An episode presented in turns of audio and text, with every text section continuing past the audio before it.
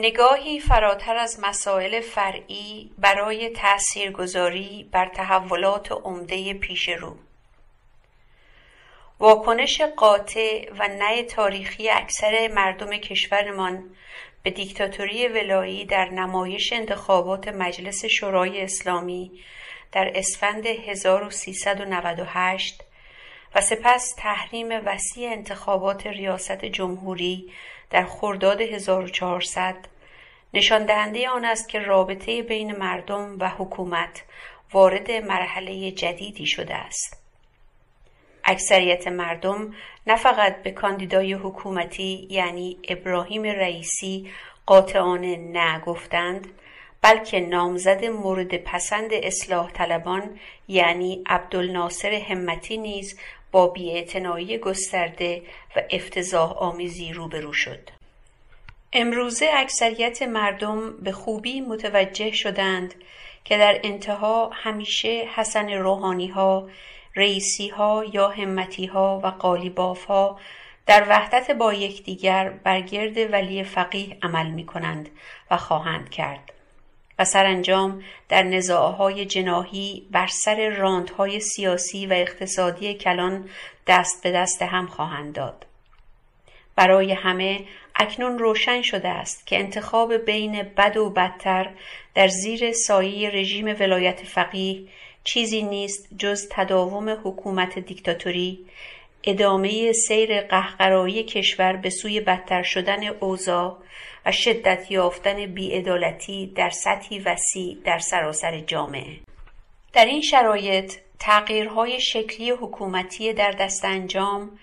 به موازات تلاش برای تغییر جهت در سیاست خارجی جمهوری اسلامی ایران به ویژه در قبال روابط با آمریکا برای حفظ نظام عاملهای اصلی در روند تحولات پیش روی کشورند. عامل تعیین کننده دیگری که می تواند در شکلگیری تحولات عمده آینده کشور تأثیر گذار باشد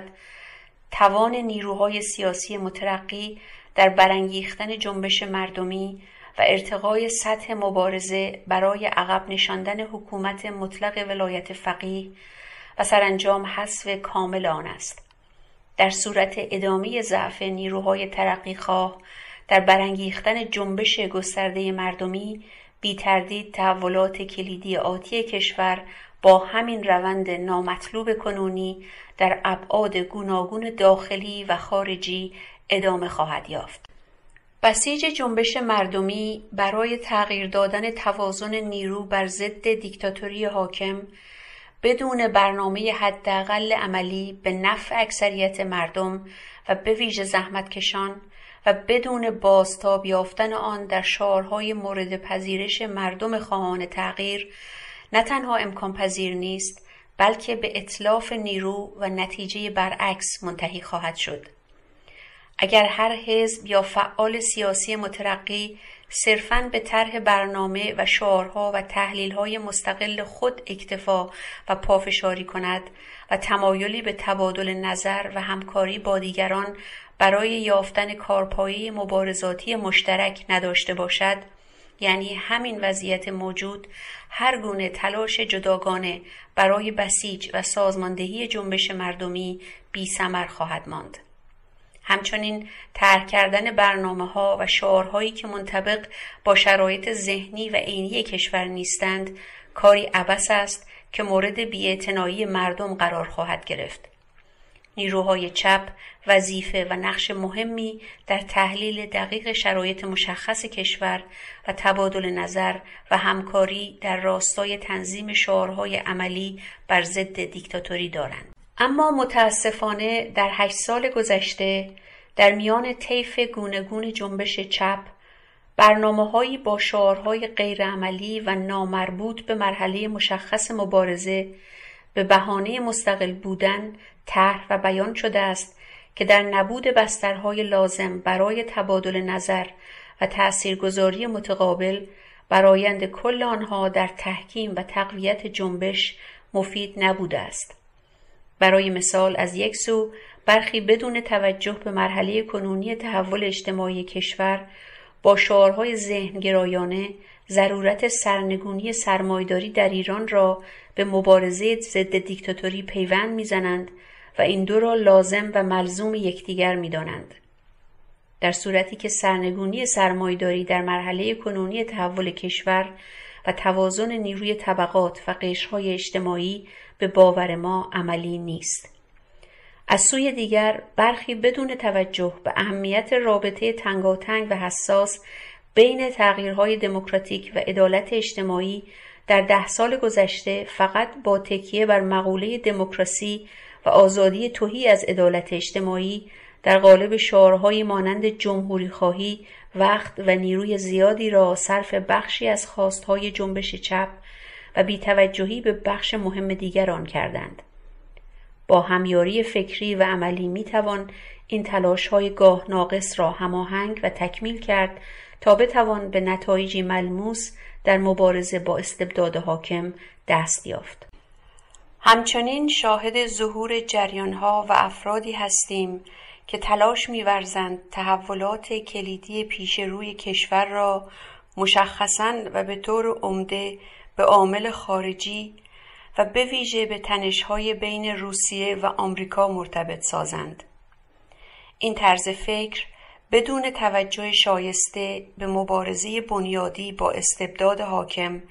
که صد اساسی در راه هر تحول مترقی در کشور است متاسفانه در همسویی کامل با های رژیم ولایی در زیر پرچم جعلی مبارزه ضد امپریالیستی قرار می‌گیرد و خواسته یا ناخواسته روند سازماندهی مبارزه اصلی با دیکتاتوری ولایی حاکم را به بیراهه میکشاند. این جریانها و افراد تا چندی پیش با حمایت قاطعانه از کاروان اعتدالگرایی اصلاح طلبی برنامه های نولیبرالی و سیاست های پیوند با جهانی را در چارچوب برجام پیروزی بزرگی در راه استحال پذیری رژیم ولایی اعلام می کردند. اما پس از پایان دوره دولت دروغ و فریب حسن روحانی دچار ورشکستگی کامل نظری و عملی شدند و در نهایت برای تداوم آن به اصطلاح پیروزی مردم را به شرکت در انتخابات 1400 دعوت کردند جالب توجه آنکه آنان اکنون در شکل و شمایلی مستاصل به بهانه دفاع از روسیه در برابر آمریکا و بار دیگر نادیده گرفتن زندگی زحمتکشان به حساب خودشان پرچمدار مبارزه ضد امپریالیستی شدند.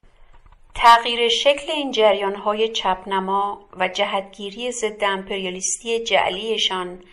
بر محور حمایت از روسیه در برابر آمریکا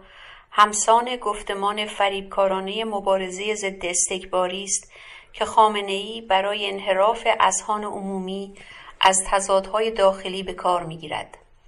این تلاش مذبوحانه برای منحرف کردن افکار عمومی در خدمت حفظ نظام از طریق جایگزین کردن خطر خارجی به جای تضاد اصلی داخلی یعنی تضاد بین مردم و دیکتاتوری ولایی که صد اصلی در راه پیشرفت است مدت هاست که رنگ باخته است. در شرایطی که حکومت ولایی برای حفظ نظام و دفع خطر اعتراضهای مردم برنامه تغییرهای شکلی را در دستور کار خودش قرار داده است